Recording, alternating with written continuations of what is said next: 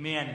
His love never gives up on me. It never runs out on me. Well, we are in the midst of our series. Uh, Brother Trey so masterfully set us up last week with the amazing sermon from 1 Corinthians chapter 13. And today we're going to talk about this incredible love of God and how it should impact us in a very real way to love one another. Now, next week, we're going to talk about a topic we rarely hear about, and yet it deals with love and that is tough love. Tough love. That God loves us enough sometimes to love us in a very, what we would call difficult way. You won't miss next week because, again, we don't teach on it very often. And finally, the last week, um, I'm sorry, next to last week, and the last week in February, we're going to talk about the fact that we have a love, sticky love, a love that will not let us go. That we, now listen, listen, because some of y'all wrestle with this. Can God stop loving me? Can God stop loving me? We're going to talk about that. And I promise you, He can't. And He won't. He can't and he won't. And then March 5th, we're going to carry it over one more one Sunday into March because I just thought it's so important. We shared a message on the Baptist Hour on a Wednesday night that I want to bring to you because it really describes who we are. It sets up it sets up our season of prayer and giving for the Annie Armstrong offering. That's on March the 5th.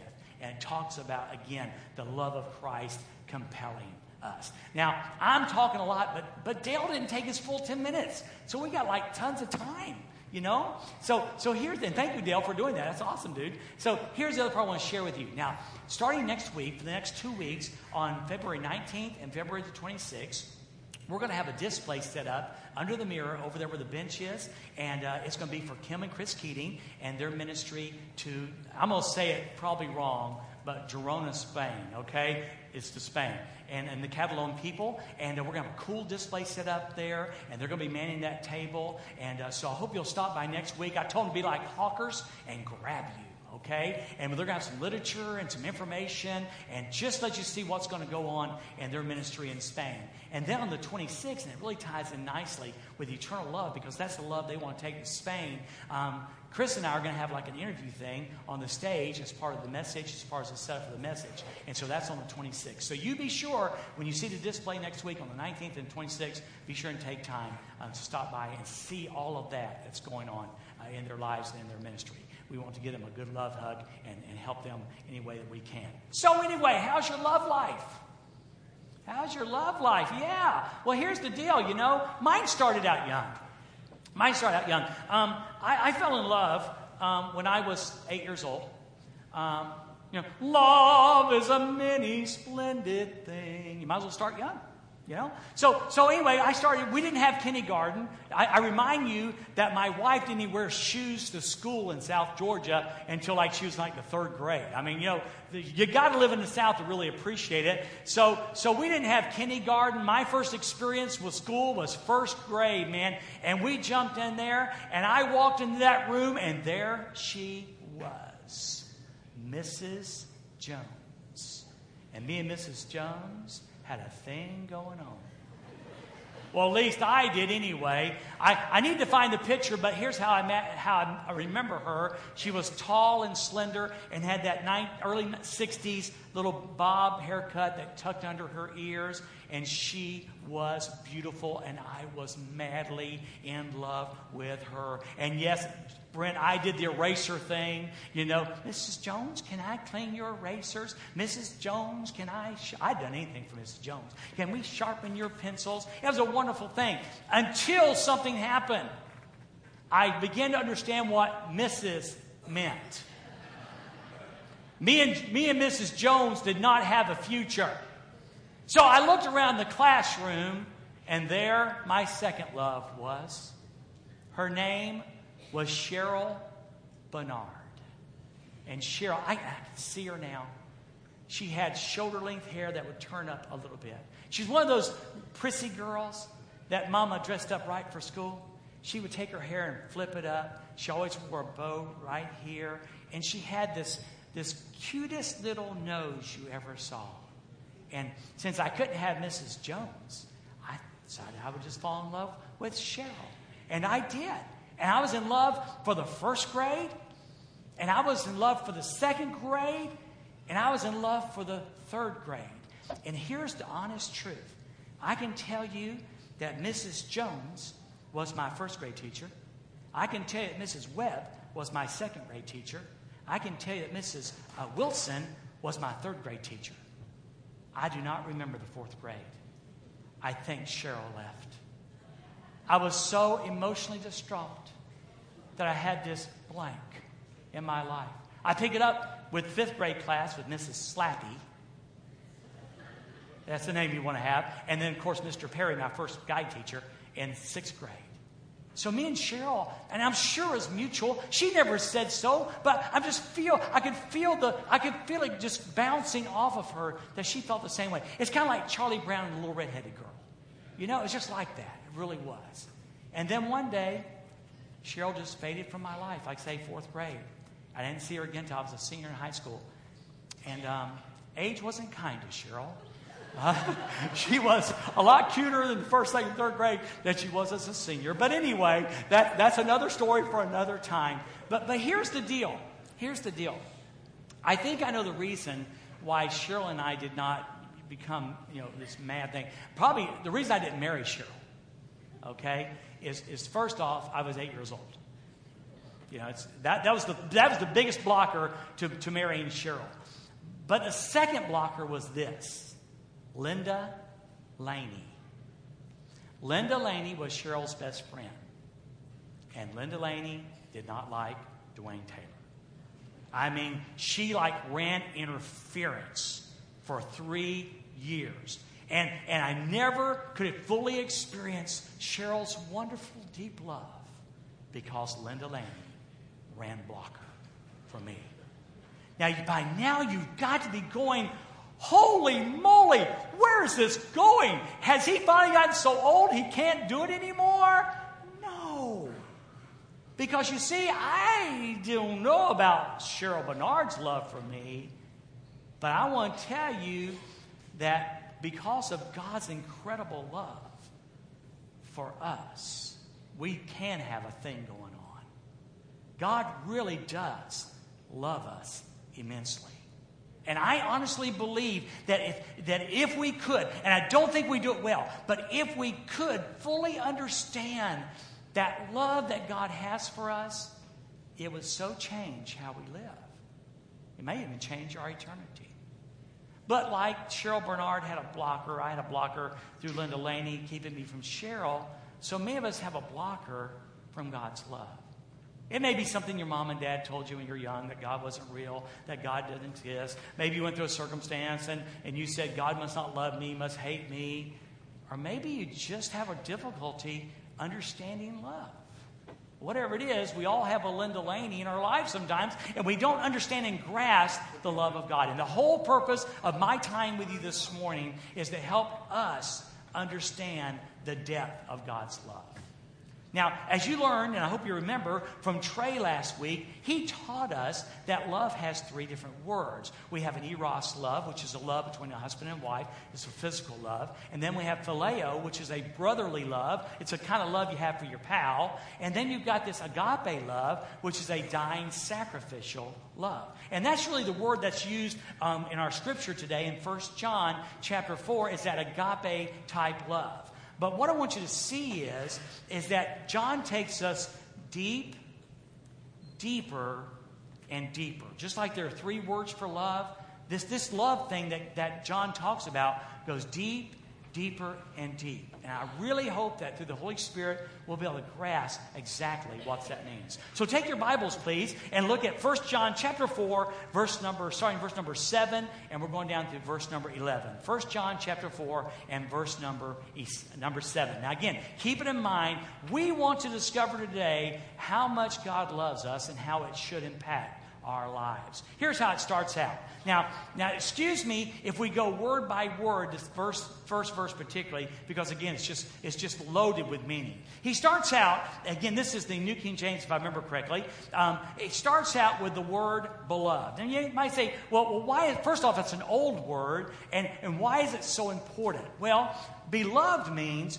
one who is experiencing love, one whom love is being placed upon one whom love is being placed upon. So John is saying, You are people, he's speaking to people who have experienced a deep kind of love. And here's what I'm sure of. Now listen carefully. The more we understand the depth that God loves us, um, the more we experience the depth of love that God has for us, the greater the impact on our lives. Now, again, if you're kind of like your pastor, you're kind of like some people you might know, some people do this very well. Some people are able really to embrace love easily, and some of us feel so unworthy that we have a difficult, difficult time grasping the love, whether it be from our spouses or our children or even from God. But John says the first thing you need to understand, congregation, is that you are a people whom, whom God has bestowed love upon. You are love. Say that with me. You are loved. And you are. And you're loved by the eternal God of the universe. So here's what he says Beloved, let us love one another. So, the first thing he says about people who have experienced your beloved, you've experienced this great love, it should be somehow natural for us that we should love one another. And, and, radically, radically, as Dale even said today, not only love those people that are easy to love, but like Jesus said, even love your enemies. Wow, how incredible is that? Let us love one another. Because you're about now saying, yeah, but that's like John. You know, I know John. He walked with Jesus, and John, you know, but I want some, I want some real authority here. Well, in John 13, 14, okay, here's what Jesus said. Jesus said, A new commandment I give to you. Here's what he said that you love one another. So John, John teaches us and says, hey, let us love one another. And then, like to reinforce it, he was there when Jesus said that. And to reinforce it, we come along and read what Jesus said. And under a command, not an option, not a suggestion, he says, Listen, I give you a command that you are to love one another. And here's the deal one, it's imperative.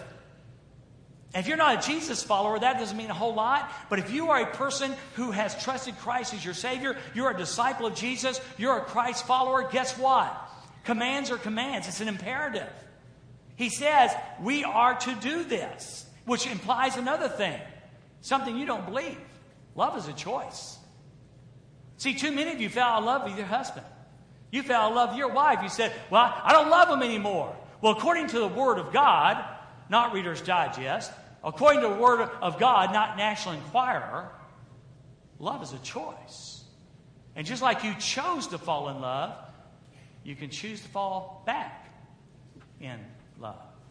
So it's a command. So he says, A new commandment I give to you that you love one another as I have loved you, that you also love one another. How radical is that? So, what John says is undergirded, it's strengthened with the very words of Jesus Christ.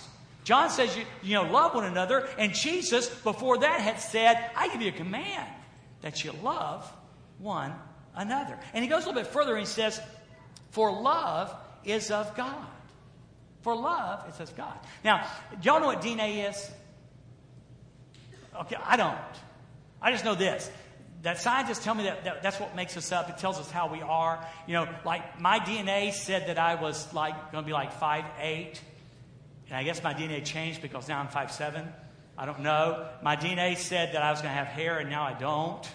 You know, DNA kind of dictates. It's the kinetic thing that, that tells how you are and who you are. Well, well, God doesn't have DNA. I understand that. But if God had DNA, it would say love. If, if God had DNA of who He is and what He is, it would say love. And guess what? We should love one another because God saved us and God lives within us. It's in our DNA. You know, my wife Judy, Judy, y'all, y'all you know, Judy's family or my family could walk in here and like y'all would think they were a pulpit committee. Y'all have no clue who our families are. Your brother came last week. I looked back when I got finally got close enough. My eyes not as good as they used to be. I got close. I said, "Oh, that's Brent's brother," because she's going, "Who's that back there at the table?"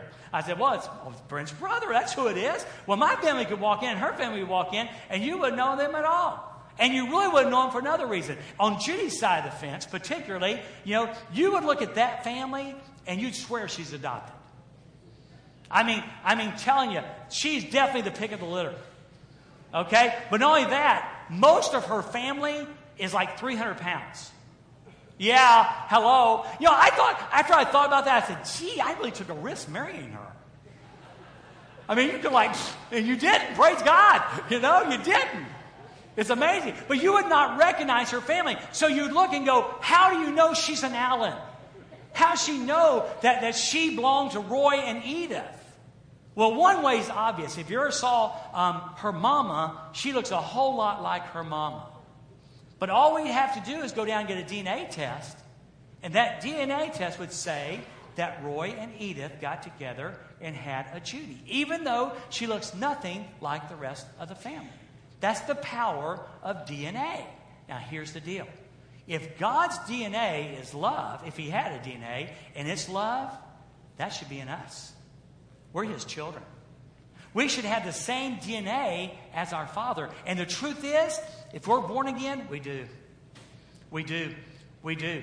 So, so this thing, this, this God is love, love is God thing, it's his DNA, it's who he is, and he passed it on to his children. In fact, he goes on and says this Everyone who loves is born of God and knows God.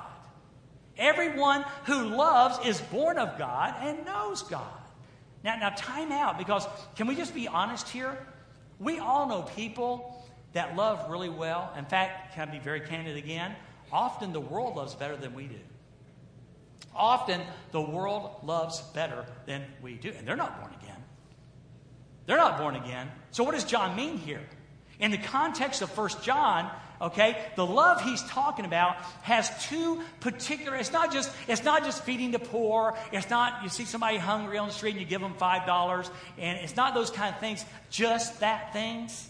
There are two particular characteristics that John's talking about when it says everyone who loves is born of God and knows knows God. There's two characteristics that only God's love has. And one is it's a love directed toward God. It's, it's a love that a child has for a father. And only a born again person can have that. You can't mimic it, you can't make it up, you can't manufacture it. But when you are born again, there's an innate love in you for the God of the universe. But there's one more thing that's more powerful than that, and that is the way we love people. The way we love people. Now, beyond, again, one thing I love about Dorrisville is we minister to people's needs. We have a wonderful uh, benevolence ministry.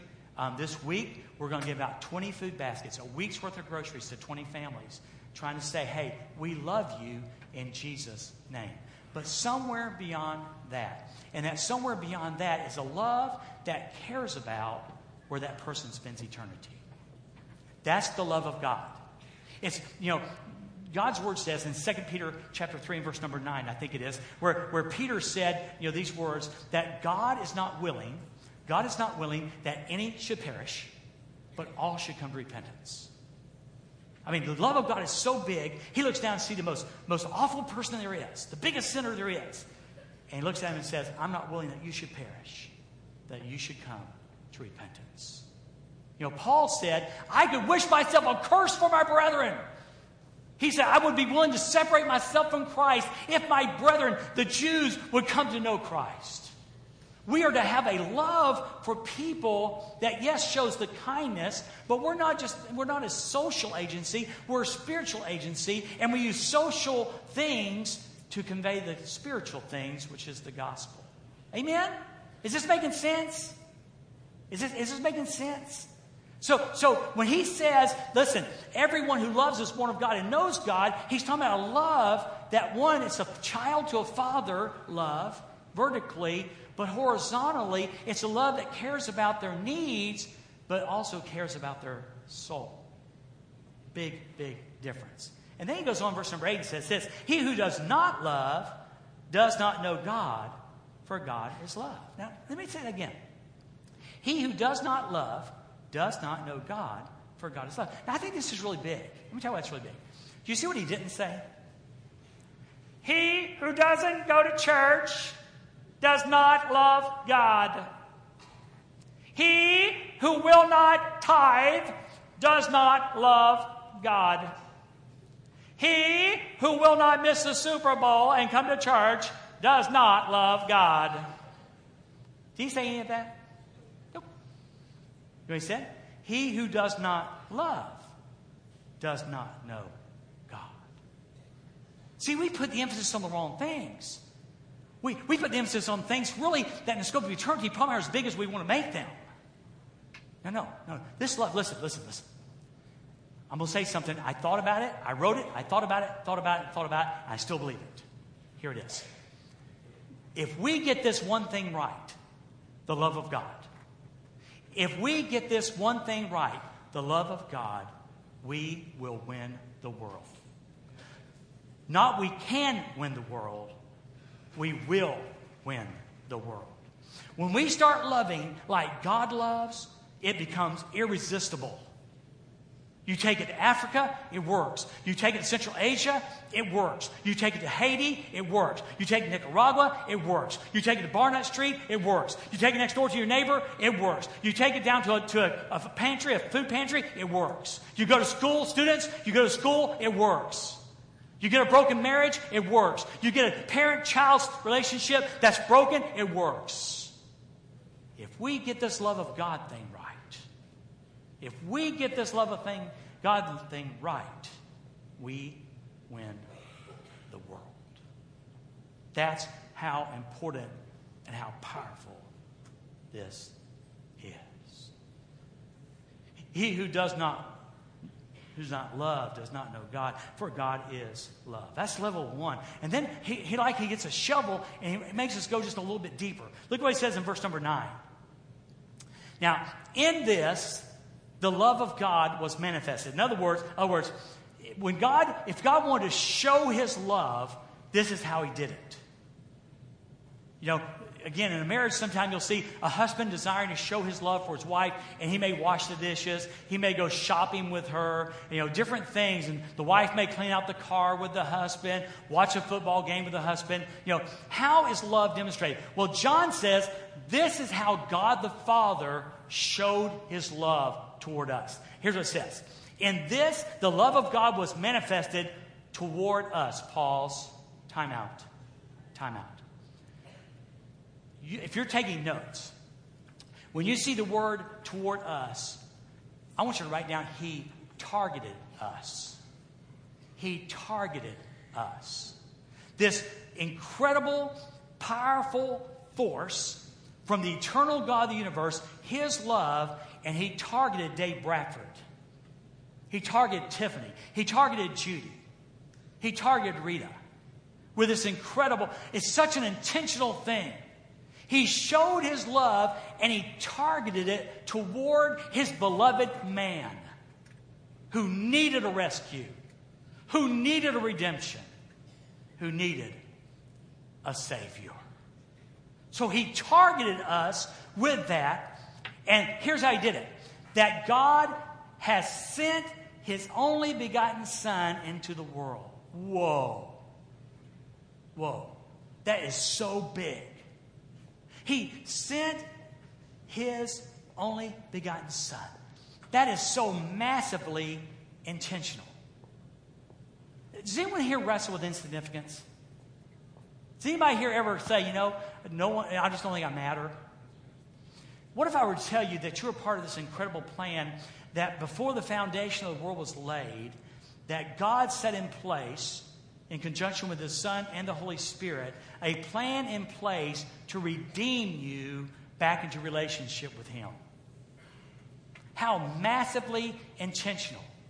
God just didn't send his son to earth for no apparent reason. He intentionally sent him, massively, intentionally sent him for the purpose of redeeming his beloved man who was hopelessly separated from him. And he did it in such a way that no matter what you've got on your sin list today, no matter how long your sin list is, he did it in such a massively intentional way that you are redeemable. Redeemable. He sent his only begotten Son into the world. He, and he just didn't send him here. It's not like he said, okay, Jesus, I want you to go down and live on earth for a while and let's just see what happens. He sent his son Jesus to die to die. Maggie, for you.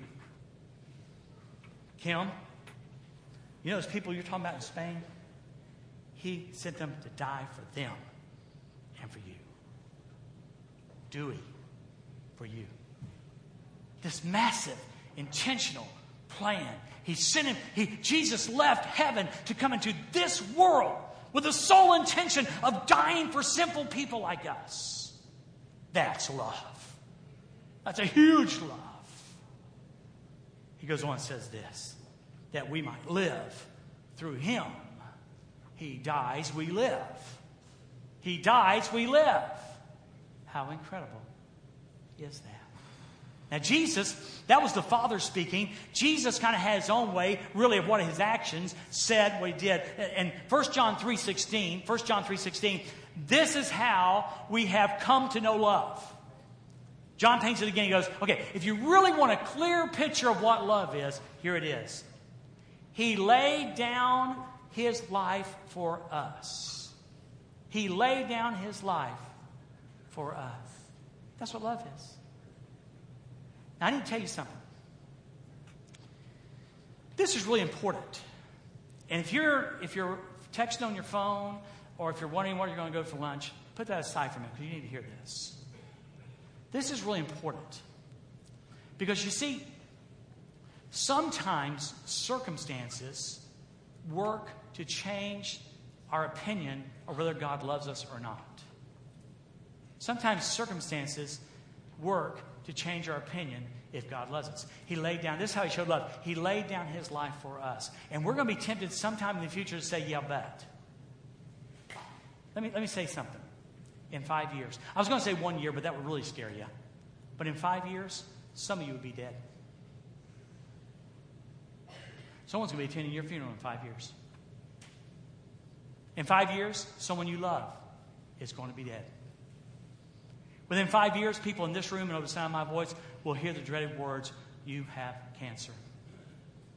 In five years, some of you are going to be laid off from a job that you worked at for 20 years, and they're going to say, You're done. In five years, parents, some of your parents, your children are going to go in such a strange way you never dreamed possible. In five years, many things can happen. Circumstances can happen that will make you doubt the love of God. Circumstances can make us doubt the love of God. And I've said this before, and I gladly say it again. While circumstances may cause me to doubt the love of God, the Savior on that old rugged cross forever proclaims the love of God. Let me say it again. Forever. How long? Listen, circumstances are timed. It may be one year, it may be tomorrow. We don't know. They're timed. But that cross and the Savior on the cross forever declares God's love for you. So if you get two years down the road and you go to the doctor and they say, We're sorry to tell you this, but we didn't find this, and you have stage four cancer and you've got six months to live, you need to decide today what are you going to believe? The circumstances that declare you need to doubt God's love, or are you going to believe that rugged cross and that Savior that declares, I love you forever? What's it going to be? This, this is the importance of God's love. This is the importance of God's love. Because, you know, if we live in a perfect world, which we don't, bad things happen in this world. And when that thing comes into your life, if you're not prepared, it could drive you away from the God who loves you so much. But not if you focus on this. This is forever. So Jesus said, I'll tell you how much I loved you. I left heaven for the express purpose of coming and laying down my life for you. But then you might be tempted to go, but Dwayne, see, that was a really bad deal. See, what, what really happened back there 2,000 years ago, yeah, I, I, Jesus died, I got that. But see, the crowd got out of control. The crowd got out of control. Uh, he, lost, he lost the control of the circumstances. Really? Listen to what Jesus said. Again, John 10, 17. Therefore, my Father loves me because I lay down my life that I may take it up again. Because I'm here for a purpose. I'm here to die, and I'm here to resurrect. And by the way, Satan, you've got no control over that. Hey, circumstances, you've got no control over that. My Father loves me because I lay my life down, but I come to take it up again. Listen to this, listen, listen. No one takes it from me. No one takes it from me. You know why? They couldn't. The Savior that you trusted sometime in your past for your salvation, who saved you and forgave you, the Savior that you love today is omnipotently powerful. No one, no one, there's two things you need to know. No one could take his life, and no one could keep him in the grave. No one. I have the power to lay it down. No one takes my life. I lay it down myself. I willingly die on this cross. I have the power to lay it down, and I have the power to take it up. I have the power to lay it down. I have the power to take it up. When the right time came on Calvary's cross, at the moment that, that God the Father and the Son had dictated, he cried out, It is finished. And the Bible clearly says he yielded his spirit. Not the lack of blood, not bad blood pressure, not a Roman nail, not a scourging. He yielded his life. He laid it down. And on that Sunday morning, that first Easter morning, I don't know what time it was, but up from the grave he arose, and no stone, no guard, no Roman soldiers could keep that from happening. That's the power. That's the power of God's love.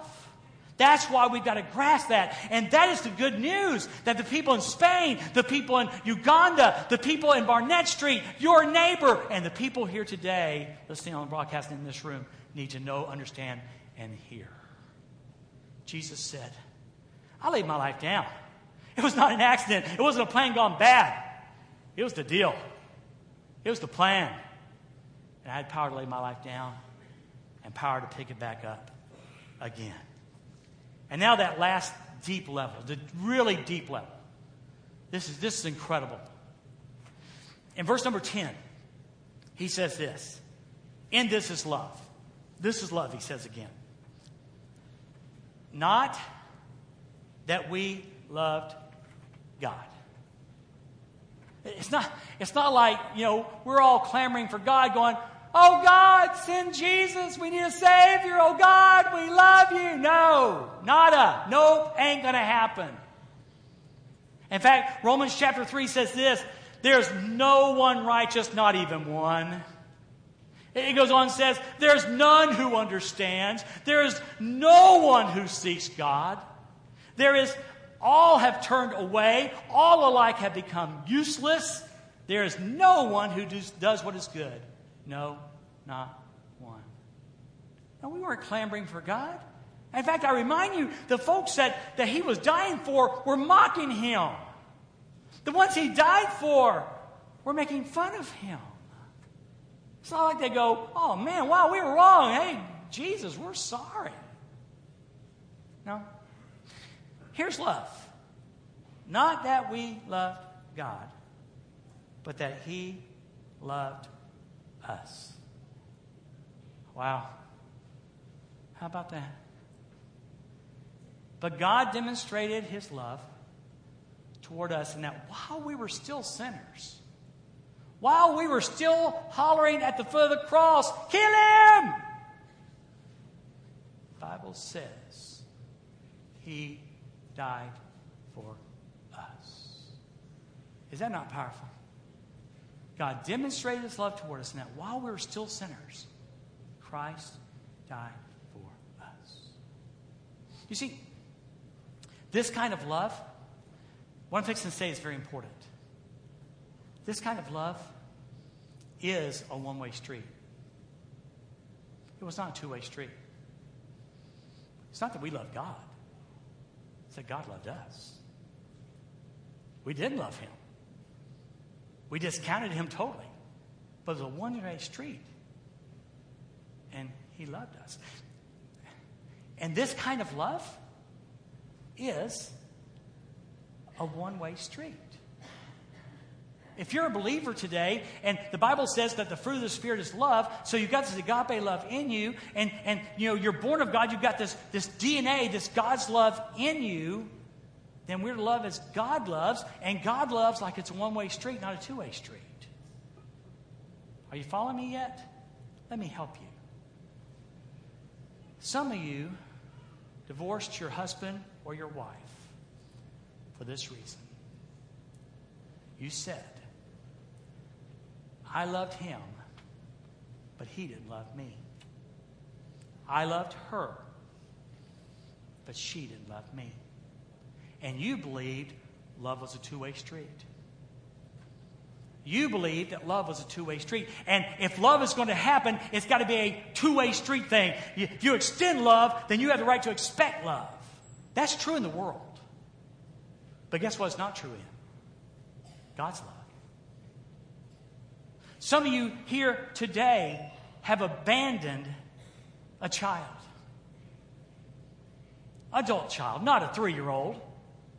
But you do, you have a relation, a broken relationship today. Some of you have a broken relationship with a parent because that parent mistreated you somewhere along your life, didn't do what you thought. And parents, you, that child did not perform as you thought, and you've abandoned them. You know why? Because she thought love was a two way street. Love's a one way street. Because we love like God loved. And even though we didn't love Him, He loved us. Some of you have withdrawn fellowship. Some of you today, there's a brother or sister in this building, you would not speak to them if you passed them in the hallway. You know why? Because you thought love was a two way street. We Baptists like to think, well, we can't fellowship with them over there because they're not like us. Really? You know why we say that? Because we think love is a two way street. You've got a neighbor that you won't speak to because their dog got in your garbage for the 47th time, and you think love is a two way street. It's not, friends. It's a one way street. You see why I said we get this one right, and we will win the world. What if we started loving without expectations? What if we started loving like God loved? And you remember, He commanded it love one another. Wow. But it gets bigger. How are we doing on time? We're doing good. But that He loved us and He sent His Son to be the propitiation for our sins. I know it's a big word. It only occurs like twice in the whole New Testament. Here's the, again, I wouldn't even try to pronounce the Greek word because I don't do Greek very well. But it means this that when Jesus went to the cross, he paid the price for our sins. The wages of sin is what? Death. The wages of sin is death. So when he was nailed to that Roman cross and shed his blood, he died so we didn't have to die. He paid the price. And the other side of propitiation is this Greek word is that he also took the wrath. In other words, God's wrath will be poured out on every person who rejects forgiveness in Jesus Christ. It's the payment for sin. It's not that he's a mean God. He's not. He's a holy God. He's a just God, but he's a fair God. And, and God's wrath is going to be poured out on all those who reject Jesus Christ, as well as Satan and the false prophet. So, what happened here is Jesus paid the price for my sin, but he also took the wrath of God so I never would have to.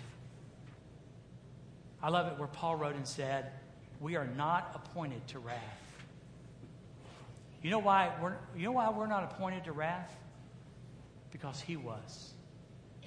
And when we choose to receive this wonderful gift of forgiveness by God's grace, not that we deserve it, when we choose this wonderful love gift, even though we did not deserve it, then the price is paid for us individually and the wrath is taken for us. Is there any greater love? Is there any greater love?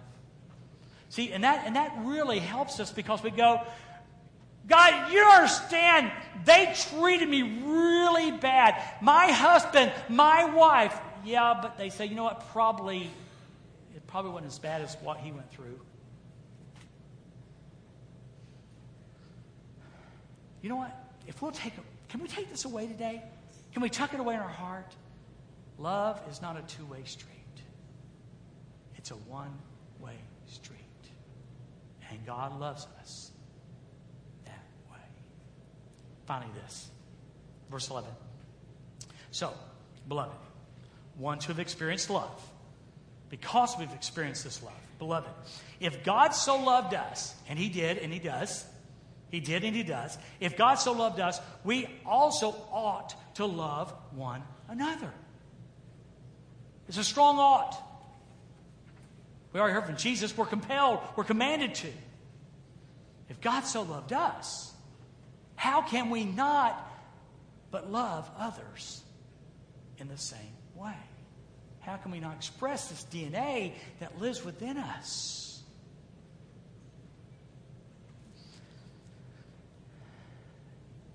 Let me close with this. This is why there's like there's like a dozen reasons why what I've tried to teach today is important. But I think this is probably one of the best ones. It's the verse following that where Jesus said, I command you to love one another. Here's the verse that follows. Verse 35 in John 13. By this, all will know that you are my disciples. By this, all will know that you are my disciples if you have love one for another.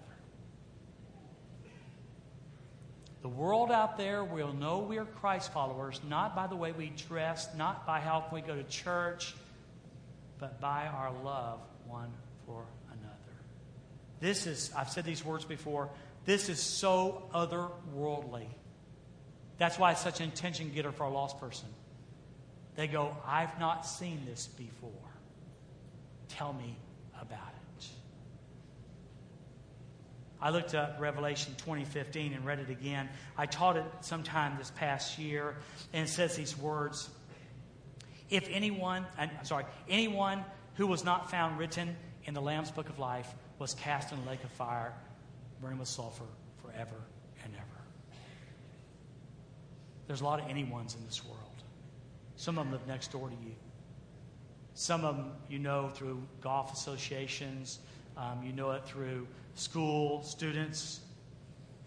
You know, the guy that you can't stand in high school, faith, if he's lost, he's like going to burn forever in hell. He's an anyone.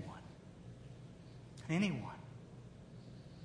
And the best hope of anyone's receiving Christ is to see this incredible love, not our religion. There's no power in religion, there's no power in rule keeping. But there's power in love. And they go, I do not know what this is, but I've got to find out. I've got to know. That's how important it is. Get this one right, and we win the world. Get this one right, and we save a marriage. Get this one right, and restore a broken relationship between a parent and a child. Get this one right, and we restore fellowship and become a stronger force for the kingdom of God. Let's pray together. Oh, Father, thank you for the privilege of sharing this truth today. And Holy Spirit, I am boldly asking in the name of Jesus for you to seal truth in our hearts. Literally, Father, this is a huge game changer for all of us who know Christ. I pray, and we know, by the way, we know we can't do this, but it's in us. It's in us. It's a release thing. Because when we receive the Holy Spirit at our conversion, this love lives within us. It is a choice, yes. And we know we may have to grow into it. You may deliver us instantly, but we may need to grow into it. But may the words that you've spoken into our hearts, not my words, but your words, that you've spoken in the hearts of people, would you, through the Holy Spirit, bring them into our memory when it's so essential and necessary? When we're hurt, when we're wounded, when we feel so in I, I pray the Linda Laneys in our lives, whatever blocks us from understanding this love, will be removed, will be taken away.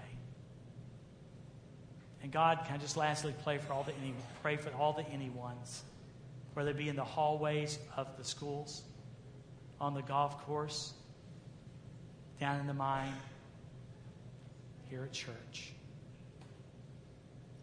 Uganda, Nicaragua, Haiti, Spain, wherever they might be. Oh God, we pray for the redemption.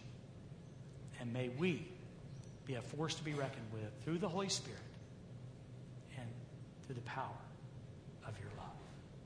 And Jesus, I pray this in your precious name. Amen. Hey, thanks.